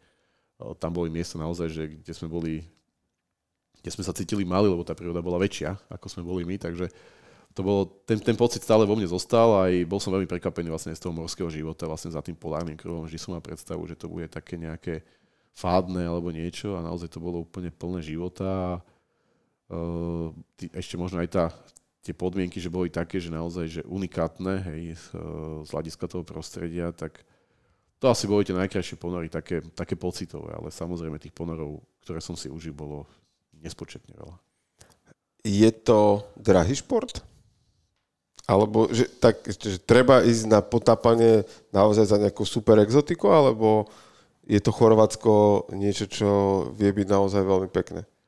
Ono sa to asi vyformuje, keď ten potápač skončí ten kurz a trošku začne tak potápať, nejaké potápacké dovolenky, výlety a podobne, tak myslím, že každý si nájde to, čo ho baví. Hej. Sú ľudia, čo proste majú potápanie na to, aby prekonovali nejaké rekordy, čiže sa snažia ísť čo najhlbšie, povedzme. Potom sú niektorí, ktorí bavia vlastne vraky, hej, takže chodia potápať vlastne na vraky okolo celého sveta. Niekoho bavia jaskyne, chodí do jaskyň, eh, niekoho bavia morský život, tak chodí proste na miesta, kde je niečo unikátne. Čiže ono si myslím, že každý si nájde takéto svoje. No a samozrejme o to sa odvíja aj potom aj tie finančné eh, nejaké požiadavky, je jasné, že keď človek niekde chodí potápať na nejaké ťažšie miesta, v zmysle, že musí mať viac výstrojov, viac tréningu, tak samozrejme ten, ten, tie, tie čísla tam potom rastú. Ale myslím si, že takéto bežné rekreačné potápanie, že idem tuto niekde, či už do, povedzme do toho Chorvátska, alebo niekam do Egypta, alebo do nejakých iných uh, takýchto relatívne blízkych krajín, tak uh, nie je to ni- nič, nič extrémne keď to prirovnám k behaniu, tak ono tiež vie byť aj lacné, aj drahé, pretože môžem ísť bežať 10-kilometrový e, beh do Majcichova, ale môžem ísť bežať aj New Yorkský maratón, kde len štartovné je, tuším, už si nepamätám, 350 dolárov alebo koľko, letenka 700, teraz asi rastú čiže povedzme tisíc, ubytovanie na pár dní ďalších 1500 a zrazu sa dostanem na 3-4 tisíc eur a ešte som sa nerozbehol, a ešte som netrenoval a ne, nekúpil si tenisky. Takže, takže aj ten beh vie byť drahý, keď človek uh, chce, má chuť a investuje do toho. Na druhej strane asi aj toto je také, že jasné, tá základná výbava niečo stojí, ale, ale vydrží. Vydrží, určite. Človek, keď kupuje s rozumom a možno, že aj tak s nejakou víziou, že aby si nekupoval veci, ktoré mu v podstate vytržia na nejaký určitý potápanie, ale naozaj sa na to pozera nejako, tak možno, že, alebo pochopí, že, že toto je cesta, ktorej sa chce venovať, tak si myslím, že dajú sa, dá sa kúpiť vlastne aj taká potápacká výstroj, ktorá je tzv. modulárna, že sa dá vlastne nejakým spôsobom modifikovať podľa tých, tých požiadaviek, ktoré vlastne ten potápač bude v budúcnosti mať a tá cena potom samozrejme je, je adekvátna, hej, takže ale nie, nie sú to nejaké astronomické čísla určite. Ty si spomenul, uh, že ste robili výskum uh, za tým polárnym kruhom. A čo ste tým potápačom skúmali? Čo ste tam robili? No, v podstate uh, som tam bol jediný ja, ako samozrejme kolegovia boli na suši v Európe a ja som tam bol ako predložená ruka celého výskumu a organizátor toho celého výskumu. A my sme tam vlastne skúmali tým, že tá voda, vlastne tam bol morský a tá voda mala minus 2 stupne Celzia, tým, že je morská, tak môže mať minusové hodnoty. Tak vlastne sme skúmali vplyv toho chladu na ten organizmus potápača a vlastne samozrejme v tých podmienkach sa už potápa v tzv. suchých oblekoch, kde ten potápač je suchý a izolovaný od toho prostredia. A e, vlastne v takýchto extrémnych podmienkach sa naozaj používajú aj ohrevy, čiže elektrický ohrev vnútri, ten potápač má nejakú vestu alebo nejaký oblek, ktorý sa dá vlastne zapnúť a ten elektrický ohrev mu zlepšuje ten tepelný komfort. A práve ja som sa zameriaval na to, že či ten eh, ohrev má efekt vlastne na, na tú výkonnosť toho potápača. Čiže vy ste vlastne naštartovali to oteplovanie, že ste začali topiť ľadovce. To malá tehlička, ktorú sme tam pridali. že potápač sa prehrial trošku, pustil silnejšie kúrenie a roztopili ste ľadovec. A, také zaujímavé odľahčenie. No. Tak, také akože super laické, vieš. Hey, jasne, jasne, ako, no. vedecky to úplne podložiť neviem, ale ako ideu mám. A keby to niekto chcel vyskúmať, tak by to bolo super, že, že ako sa toto robí. Počúvate Jergi Talks, podcast o inšpiratívnych ľuďoch a ich ceste za úspechom. Čo si ty robil? Aká bola tá tvoja kariéra? My sme spomenuli, že si sa venoval v rámci kariéry rôznym oblastiam a, a ty si mal takú firmu, nazvem to, že vývojovú, vývojárskú. Uh-huh. A, čo to bolo? Čo ste robili? Lebo to, to si povedzme, že zase zo Slovenska tiež není úplne štandard toto robiť. Uh, áno, akože no, do celého je, sveta. To bolo vlastne, to súviselo s tým, že som vlastne, uh, keď som spomínal vlastne medzi tými uh, po skončení doktorátu a vlastne ja som bol potom nejaký čas v tom, komerčnom aplikovanom výskume a potom som vlastne získal ďalšie Maria Curie štipendium, uh, tiež ktoré sa venovalo potápaniu a ktoré ma úplne vystrelilo proste do neuveriteľných rovín. Ale vlastne tie začiatky tej mojej firmy vlastne pochádzajú z toho komerčného obdobia, keď som vlastne pracoval pre tie spoločnosti na výskume. A vlastne som potom založil firmu, kde sme vlastne vyvíjali kozmetické výrobky a aj vyrábali ich a to ma zase tak akože zaujímaво prepojilo uh, s, so svetom vlastne rakiet. A vlastne sme v posledné 2,5 roka sa nám podarilo vlastne získať aj teda s našimi partnermi, teda partneri získali, ja som tam vlastne fungoval ako naša spoločnosť, ako subkontraktor, sme vlastne získali projekt na vývoj vlastne špeciálneho voskového paliva pre raketové motory a kde tá linka tam je, vlastne je veľmi jasná, je to, že vlastne v kozmetike sa používajú vosky a vlastne my sme ten raketový hybridný motor máme založený na voskoch, takže v podstate tam zase ten prenos tej expertízy a tých znalostí je, je taký. A to akože kde sa dostaneš k informáciám, že niekto toto vôbec potrebuje? Tak ja to Lebo hovorím, to akože, že... to, akože v pezinku na korze to úplne nechytíš, to, to, túto No, informáciu. Ono, ono to asi je taká tá pozitívna deformácia, že vlastne e, tí ľudia, čo majú takéto nejaké kreatívne zmýšľanie alebo záujem o nejaké takéto oblasti, tak oni sa tak nejako prirodzene združia. Tým, že Slovensko je malé, tak my sa vieme ľahko združiť a naozaj to vzniká takým tým nejakým spontánnym nápadom, že toto by mohlo byť zaujímavé a vlastne tie možnosti na tie granty sú a samozrejme musí to prejsť nejakým hodnotiacím procesom, musí to mať nejakú kvalitu a keď, keď, to, keď je to zmysluplné, tak vlastne je to podporené. OK. A čo ste teda robili? Vy ste, spomenul si, že ste vyvíjali kozmetiku na zakázku. Uh-huh. Ako toto funguje? V podstate fungovalo to tak, alebo funguje to tak, že vlastne sú spoločnosti, ktoré si chcú vyvinúť vlastne nejakú líniu kozmetických výrobkov a my sme ich vlastne vyvinuli, vyrábali a, alebo vyrábame a, a oni ich vlastne majú vo svojom portfóliu.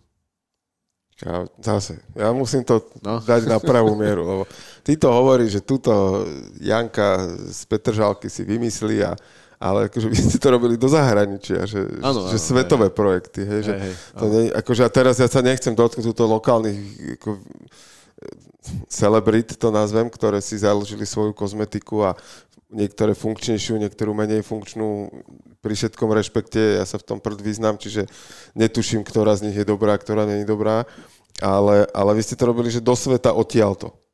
Uh, áno, v podstate, hej, ten, ten náš trh bol v zahraničí. Naše, naše, naše región nebol v podstate zaujímavý. Ako to ty vnímaš, že... Lebo ja mám pocit, že ty to vnímaš také, že to je také všedné, že však to je normálka. No, OK, je, nie je.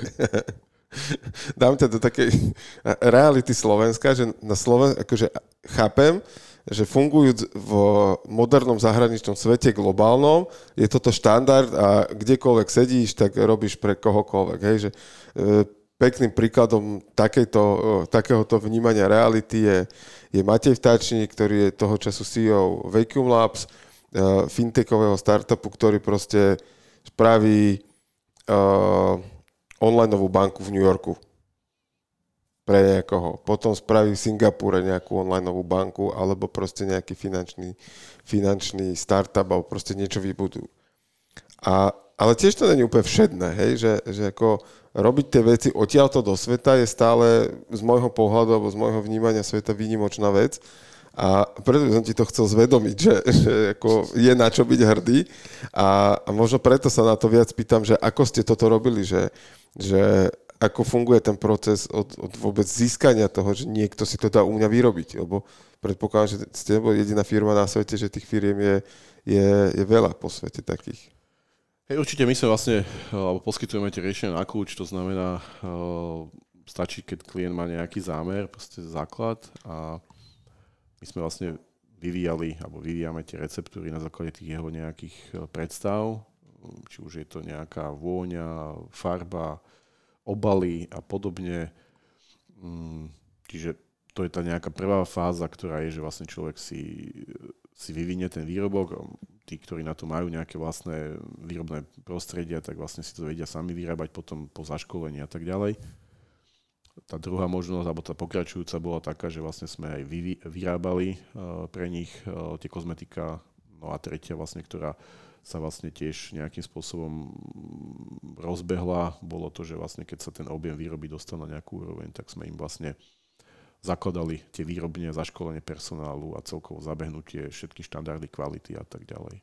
Čiže vy ste v podstate vedeli dodať tomu klientovi od, od úplného začiatku, že receptúra, zloženia, bla bla bla, až po e, obal, a v podstate postavenie na úplne, predajný pult. Úplne kompletné, vlastne vrátanie aj grafiky a všetkého. Aj, takže.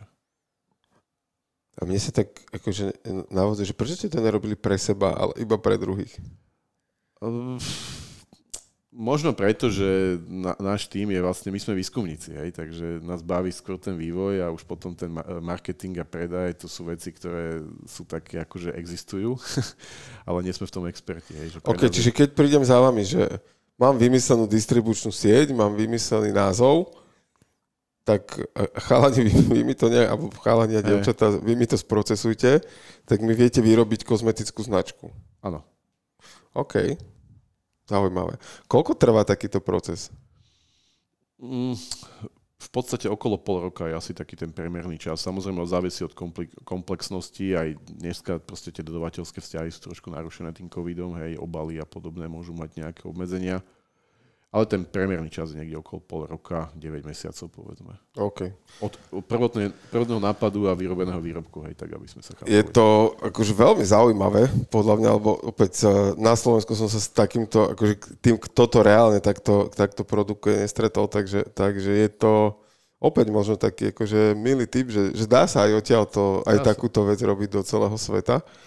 A poďme k tomu Aquanautovi. Uh-huh. Uh, to je možno vec, ktorou žiješ teraz asi najviac. Uh-huh. A čo si pod slovom Aquanaut mám preložiť?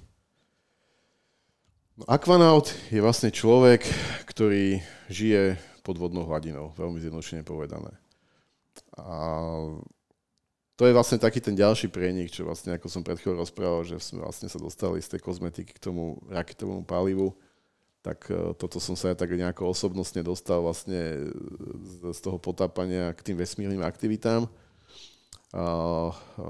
práve kde e, ako akvanauti vlastne uskutočňujeme tzv. simulované misie, simulované vesmírne misie, ale s tým, že my ich robíme vlastne pod vodou. Chceš sa niečo opýtať, či pokračujeme? Kľudne pokračuj, ja sa budem pýtať, ale Jasné. kľudne pokračuj ďalej. Jasné, takže ono v podstate, keď si predstavíme, že máme plány ísť e, na mesiac, na Mars, e, prípadne nejaké iné telesa, tak je jasné, že tam nás čakajú veľmi veľké výzvy. Aj keď si to zoberieme, tak ja neviem, na mesiaci sme boli rádovo pár dní. To je strašne krátky čas na to, aby sme odsledovali ten vplyv toho prostredia a celkovo jednak prostredia ako takého, ale aj, aj, aj tých psychických víziev, hej, lebo si zoberieme, že sme zvyknutí na to, že nám tu proste každý ráno vyjde slnko a večer zapadne a sme zvyknutí na jeho tvár, na farbu, na teplo, na slnko a zrazu sme niekde na inom na inej planete alebo inom telese vesmírnom a naraz ten, ten, e, to, čo nám bude vychádzať a zapadať, bude niečo iné. Bude to napríklad naša Zem, hej? Alebo to slnko budeme vidieť úplne v inom, v inom, inom, v inom uhle, ako sme boli zvyknutí. A to všetko má nejaký, nejaký vplyv vlastne na našu psychiku. No a práve na to, aby sme jednak zistili ten vplyv tej to, tých nejakých ďalších faktorov, tých psychických, na tú našu výkonnosť a celkovo um, na tú posadku, ako v podstate kto má tam letieť, hej, kto sú tie ideálne typy ľudí, ktorí proste sú schopní zvládnuť takýto nejaký typ uh, nových vecí alebo novej psychickej záťaže, fyzickej záťaže, To nevieme. Stále, stále proste nevieme, kto majú byť tie ideálni kandidáti, ktorí poletia na Mars. To je proste a to nemyslím, že poletieť, ale poletieť bezpečne a byť vlastne funkčný, hej, naozaj tam vys- robiť nejaké výskumné úlohy, lebo vlastne ten vesmír nie je o tom, že ja tam len idem ako na dovolenku a pofotím a vrátim pofotím, sa. vrátim sa, to není o, o selfie.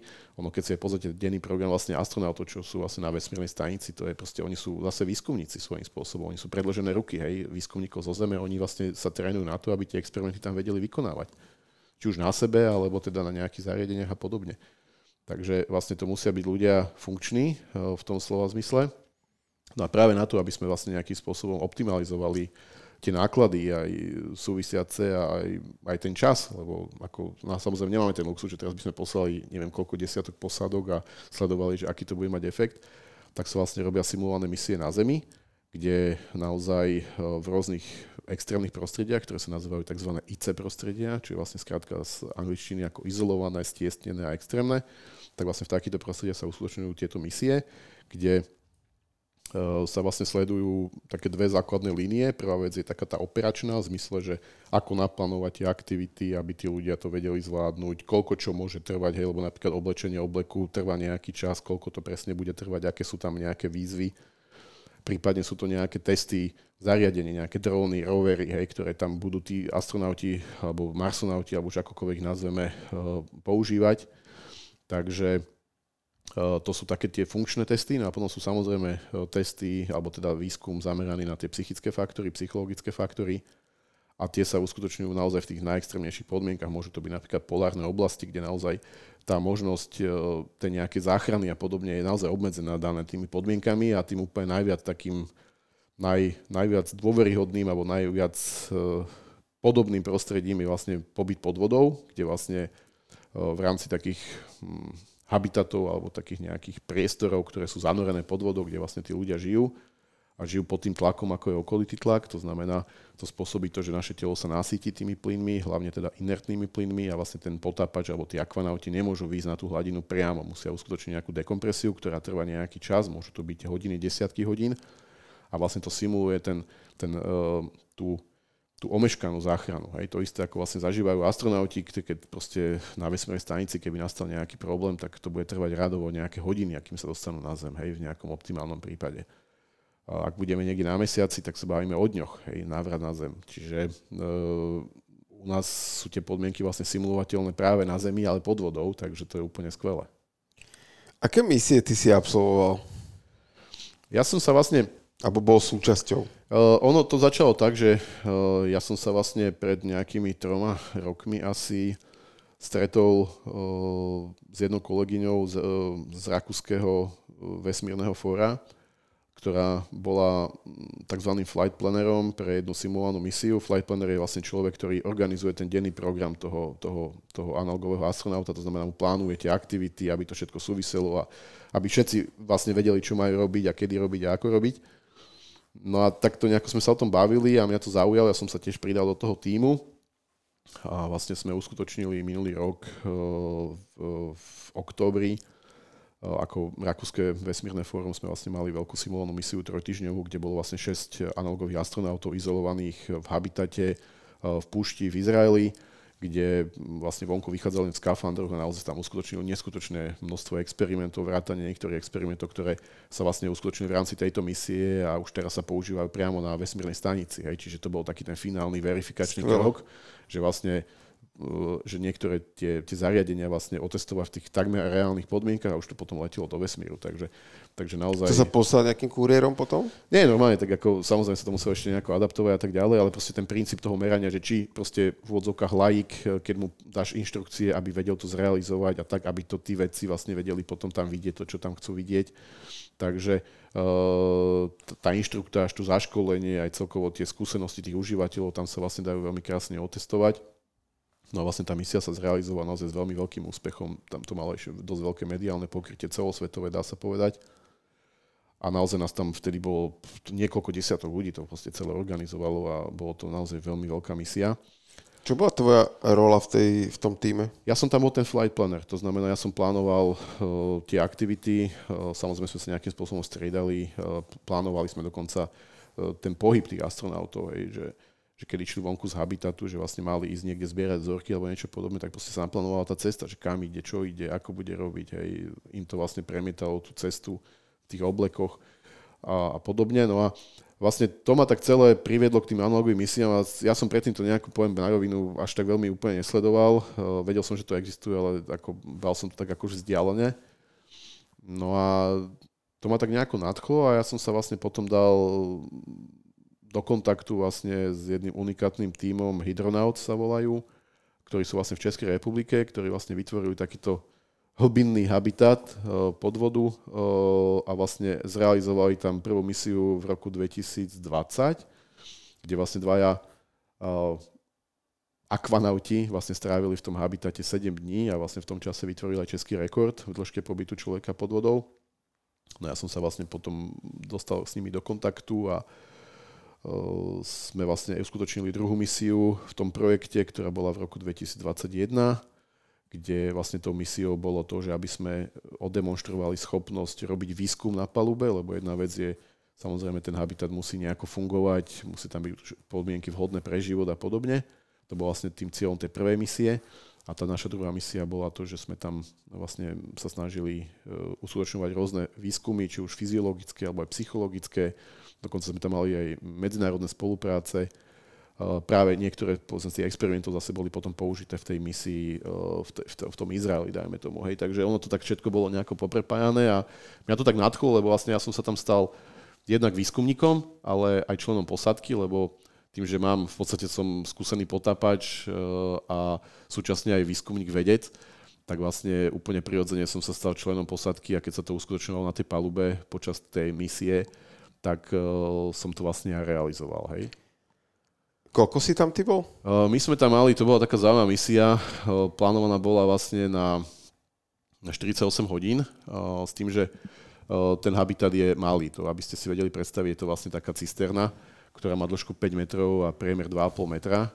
Objem to má nejakých 20-25 kubíkov vzduchu, ale tá podlahová plocha je tam povedzme 10 metrov štvorcových, hej, takže to je naozaj, že veľmi malá miestnosť a uh, počas tej dvojky misie, ktoré som bol ja súčasťou, tak sme tam boli traja uh, akvanauti uh, s tým, že boli len dve postele, takže vlastne my sme tam stále rotovali, jeden spal, teda dvaja spali, jeden kontroloval, dával pozor a sme tam proste stále mali nejaké služby. No a misia sa uskutočnila v júni, čo už bolo také prekvapivé, že vlastne tá teplota vody nebola až taká, ako by sme potrebovali okolita a vlastne tie podmienky v habitate boli naozaj extrémne. Ako vonkajšia teplota bola 7 stupňov Celzia vody a vnútri v habitate sme mali 12 stupňov Celzia, ale pri 100% vlhkosti. Takže pre nás ten chlad bol absolútne limitujúci a akože s ním sme tam naozaj veľmi bojovali. A práve kvôli tomu, že vlastne tie podmienky boli tak extrémne, aké boli a tým, že sme boli nevyspatí a proste ešte ďalšie faktory, ktoré tam boli také nejaké medicínske, lekárske, tak sme tú misiu vlastne ukončili skôr, čiže z tých plánovaných 48 hodín pod vodou sme vlastne boli 43,5 hodiny uh, trval ten náš, uh, ten náš ponor. Uh-huh. A aké to bolo aj tých 43 hodín uh, prežívať to tam a, a v zásade vieš, že na tú hladinu nevieš ísť vyťahov, len tak, že stlačíš gombík a za pár sekúnd ťa vyveze.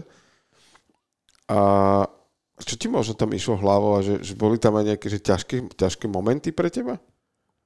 To by som nenazval, ako naozaj, eh, čo bolo zaujímavé, bolo, ja som tam aj dával nejaké rozhovory ešte pre to samotnou misiou a úplne som videl ten taký ten posun tých mojich očakávaní a potom tej reality, čo bolo také zaujímavé sledovať, že, že naozaj som, som si to inak predstavoval, ale akože v pozitívnom slova zmysle, že to bolo iné.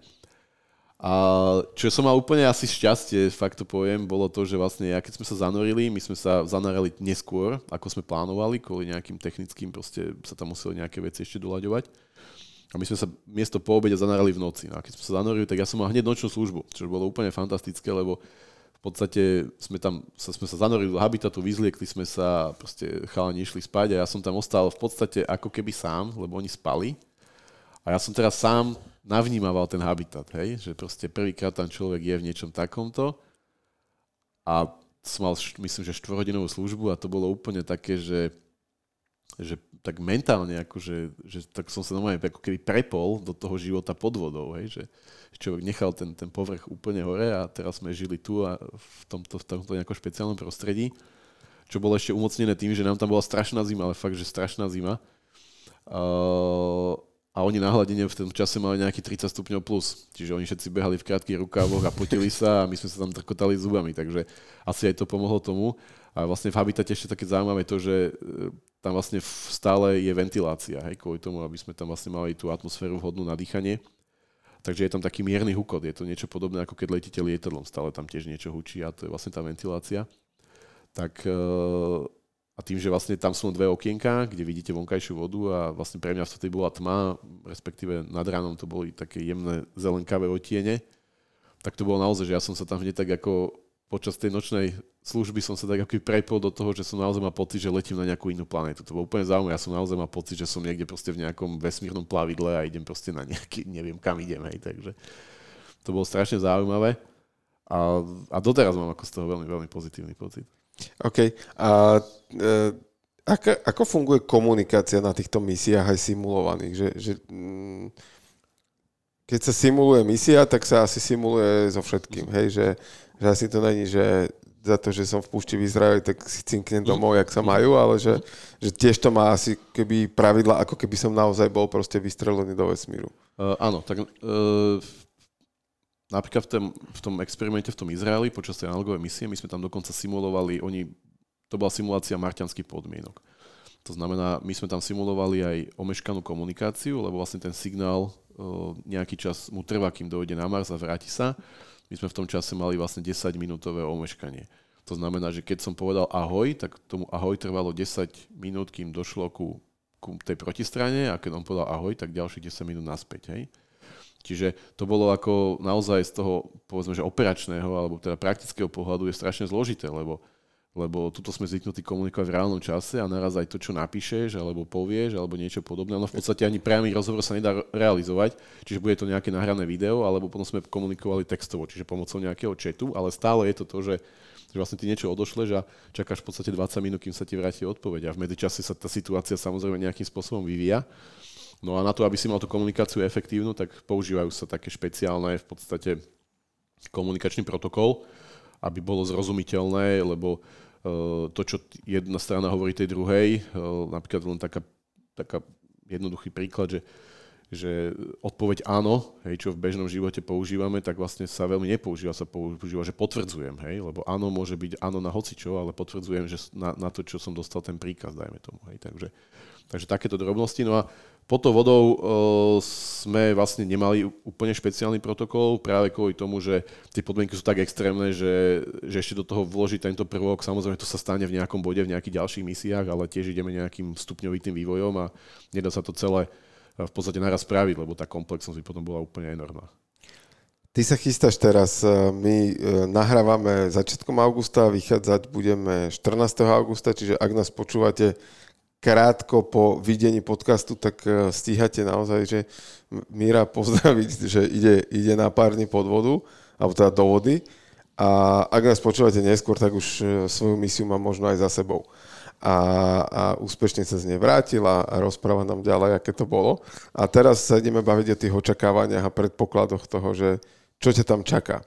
Uh, ideš do toho habitatu na koľko tentokrát? No teraz táto tretia misia je vlastne zase 7-dňová, takže ideme vlastne trojčlená posadka na 7 dní uh, pod vodu. S tým, že táto misia je špeciálne zameraná na Eh, výskum vlastne psychologických faktorov, čiže celý tento výskum organizuje katedra psychológie z Palackého univerzity z, z Olomovca, ktorí nás vlastne dosť detálne otestovali pred misiou a teraz nás vlastne budú sledovať, ako reagujeme na, na celkovo na, na ten pobyt. Plus viem, že nás tam čakajú aj nejaké problémové úlohy, ale samozrejme nevieme aké, čiže bude to prekvapenie. A čo bude zaujímavé, bude to, že vlastne budú tam dve posádky. Jedna posádka bude na hladine, plávať v takom habitate na hladine, v takom dome, v takom stane veľkom. A vlastne oni budú simulovať, vlastne celá tá misia je zameraná na, na let na, na mesiac, takže ke, asi keď to počúvate, tak buď som na mesiaci, alebo sa vraciam z mesiaca. A Čiže budeme simulovať na mesiac, tým, že tá posádka, čo bude plávať na hladine, budú ako orbitálny modul a my budeme ako pristávací modul s tým, že budeme simulovať vlastne aj výstupy eh, na, na povrch mesiaca, takže vlastne my z toho habitatu normálne budeme vychádzať vonku v skafandroch, samozrejme tým, že okolitá voda, tak iná možnosť ani nie je a budeme tam vykonovať nejaké výskumné úlohy. No. OK. A čo toho ty očakávaš pre seba ako človeka? Teraz po, pomeňme ten výskum, ale že na 7 dní sa dať do takéhoto prostredia? No, ja práve, že teraz mám takú celkom vďačnú úlohu, že ten výskum, čo tam budem realizovať, tak je z môjho pohľadu relatívne minimálny. Ja tam budem samozrejme riešiť nejaké moje výskumné úlohy, čo, čo robím teda v rámci nejakej mojej Uh, mojej výskumnej činnosti na Lekárskej fakulte v Ostrave, kde učím, kde vlastne učím potapackú medicínu, robím tam aj výskum, tak uh, ja tam budem sledovať vlastne vplyv toho nášho ponoru uh, na naše na kognitívne funkcie. Čiže ale to bude relatívne nízka časová záťaž. Viem, že tam budeme mať ešte nejaký skleník, kde sa budeme starať o šalát a budeme si tam pestovať šalát, tak uvidíme, ako sa mu bude dariť. Takže ja tam teraz v tejto posadke naozaj budem mať funkciu vedca a budem takisto vlastne zabezpečovať tú medicínsku časť, čiže zdravotné prehliadky, komunikácia vlastne s lekárskym týmom a tak ďalej. Čiže ako ja osobne neočakám úplne, že šialené pracovné vyťaženie, takže možno si to aj tak akože viacej užijem v tom zmysle, že, že budem mať tak väčší priestor pre seba, hej, že nebudem úplne zaťažený tými pracovnými úlohami. OK, a dá sa to 7 dní odrezaný od absolútnej reality, bez možnosti zbaviť sa tých dvoch ľudí, ktorí mi okupujú postel. A zdieľame jeden veľmi malý priestor. Je to relax, alebo vie to, vie to byť, že nie je úplne ľahké vždy? Uh, no neviem, úplne sám tiež, tiež idem tam s tými očakávaniami, že ako to zvládneme, ako je super to, že vlastne ako, ako posadka sme tým, že naozaj sme absolvovali dosť veľa team buildingu, takže dúfam, že sme dostatočne zladení a poznáme sa a sú medzi nami nejaké také, by som povedal, že dobré vzťahy. Ale samozrejme človek nevie, ak sa to vykryštalizuje. Pozitívne je, že tentokrát budeme mať tri postele, takže budeme všetci naraz spať. Okay. Takže bude tam mať človek ten svoj priestor, kde, kde môže fungovať. A, no a zvyšok uvidíme. No, akože naozaj, ja som veľmi v očakávaniach, lebo uvidíme, čo tí psychológovia nás nachystali, aké, aké to budú ťažké veci. Samozrejme, komunikácia bude obmedzená. V podstate budeme môcť komunikovať len teda s riadiacim strediskom, respektíve s tým habitatom na hladine.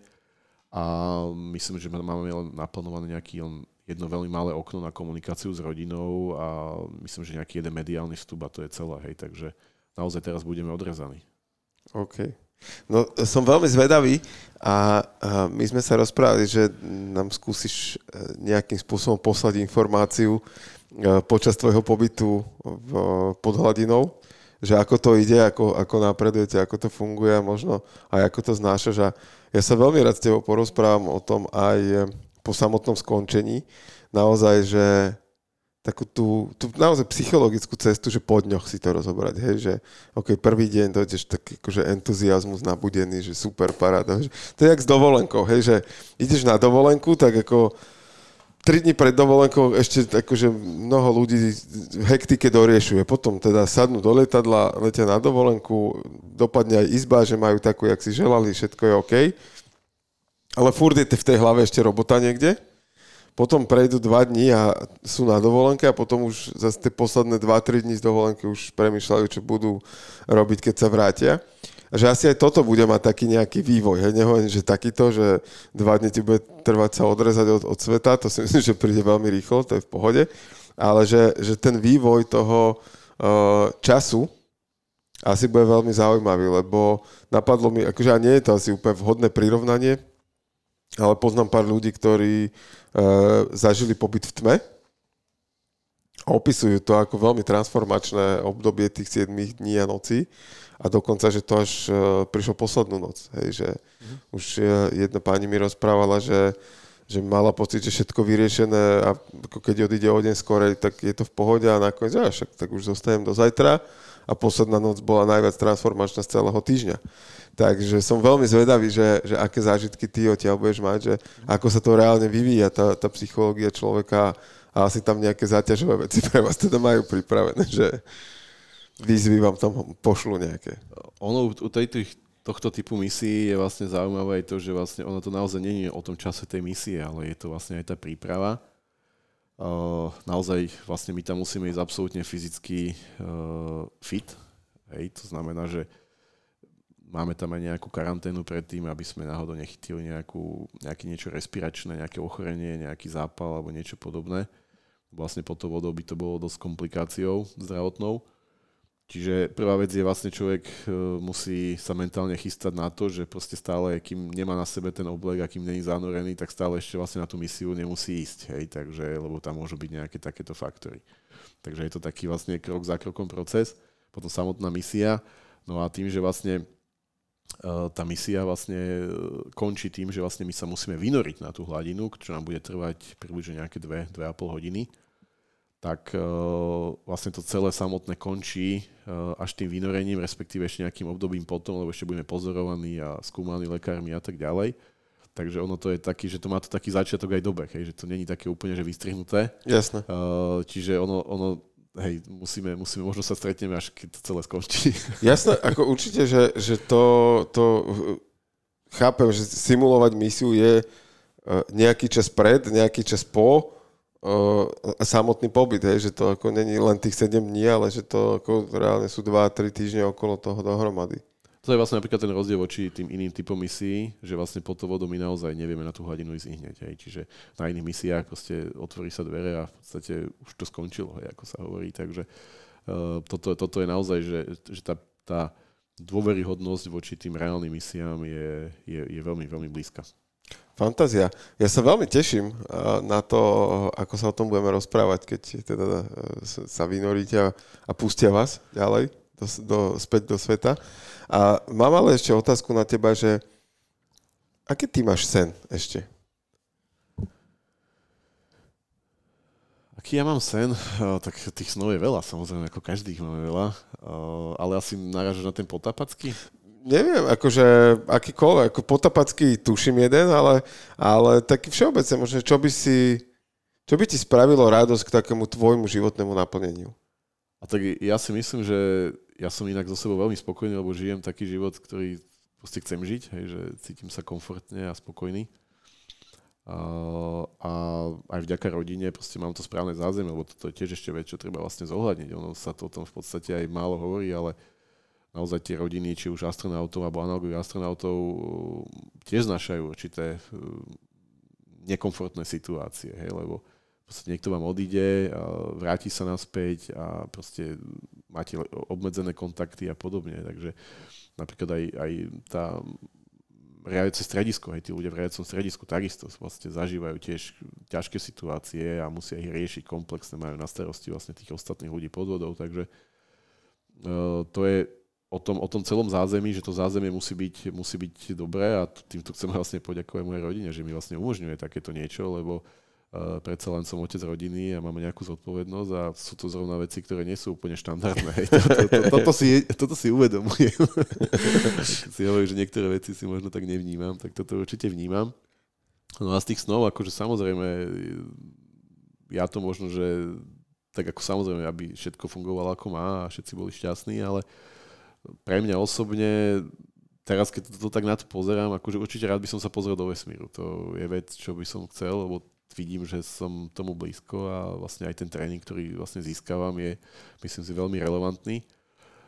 A chcel by som vlastne v tejto oblasti, toto je taký môj sen, že vlastne naozaj teraz tým rozmachom tých, eh, tých eh, kom, súkromných letov a vlastne aj je jasné, že na ten Mars asi poletíme ako, ako súkromná firma, nie ako nejaká štátna inštitúcia, tak, eh, a na tú orbitu sa už vlastne lieta, tak vlastne chcel by som v tejto oblasti byť ďalej a naozaj poskytovať ten, ten výcvik a ten tréning tým ľuďom, čo tam pôjdu, lebo to je veľmi dôležité si uvedomiť, že ako samozrejme, keď niekto na to má financie, že si to vie zaplatiť, to je jedna vec, ale zase byť hore, naozaj bavíme sa možno, že o nejakých desiatkách minút, minútach v bezváhovom stave tak aby si to človek užil naplno, tak vlastne presne, aby vedel pracovať s tým svojim telom a s tou svojou psychikou, ktorá proste dostane naozaj náklad nových vnemov takých, ktoré predtým nezažil. Hej. Takže tam ja si myslím, že na, tú, na to prežitie, to plné prežitie toho zážitku vlastne je nutný veľmi silný tréning na to, aby vlastne si to ten človek mohol, mohol nejako uh, tak čo najviac využiť ten okamih, hej, ktorý je naozaj krátky.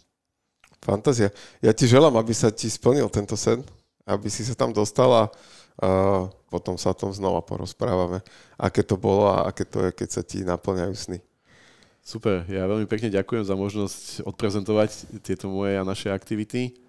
A takisto budem rád, ak nám budete držať palce, lebo naozaj ide o dôver, dôvernú misiu v zmysle naozaj náročnosti. Takže potrebujeme pozitívnu energiu. Tešíme sa, budeme posielať a, a ja verím, že posluchačom budeme schopní priniesť aj nejakú informáciu počas tej misie, že, že ako sa vám darí, ako ste na tom a že sa potom spoločne potešíme, keď sa vrátite, vrátite náspäť. Tak ďakujem ti veľmi pekne za, myslím, že veľmi príjemný rozhovor a posluchačom želám krásny deň, dobrú chuť, dobré ráno, dobrý večer, šťastnú cestu kdekoľvek a kedykoľvek nás počúvate. Takže ďakujem, do počutia a dovidenia. Jergi Talks vám prináša Jerguš Holéci v spolupráci s Aktuality SK.